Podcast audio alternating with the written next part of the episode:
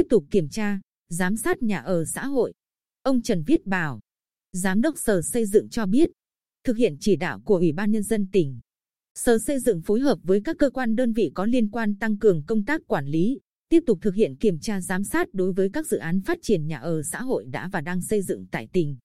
Những trường hợp phát hiện cho thuê hoặc cho mượn thì đề nghị ban quản trị cắt điện nước ngay. Việc giao bán căn hộ trên mạng xã hội theo Sở Tư pháp không đủ chứng cứ để xử phạt tịch thu bởi chính chủ không thừa nhận mà cho rằng việc giao bán này do môi giới nhà đất tự làm.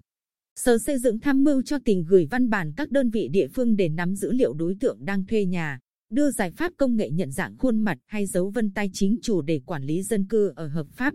Được biết, hiện nay có nhiều dự án nhà ở xã hội đang tiếp nhận hồ sơ mua nhà ở xã hội như Eco Home Nhân Bình có 467 căn từ 35 đến 76 m2 mỗi căn.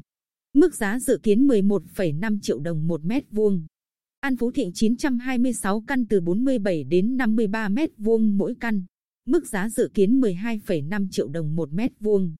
Người dân có nhu cầu mua nhà ở xã hội có thể tìm hiểu thông tin trên website sở xây dựng.bình định.gov.vn.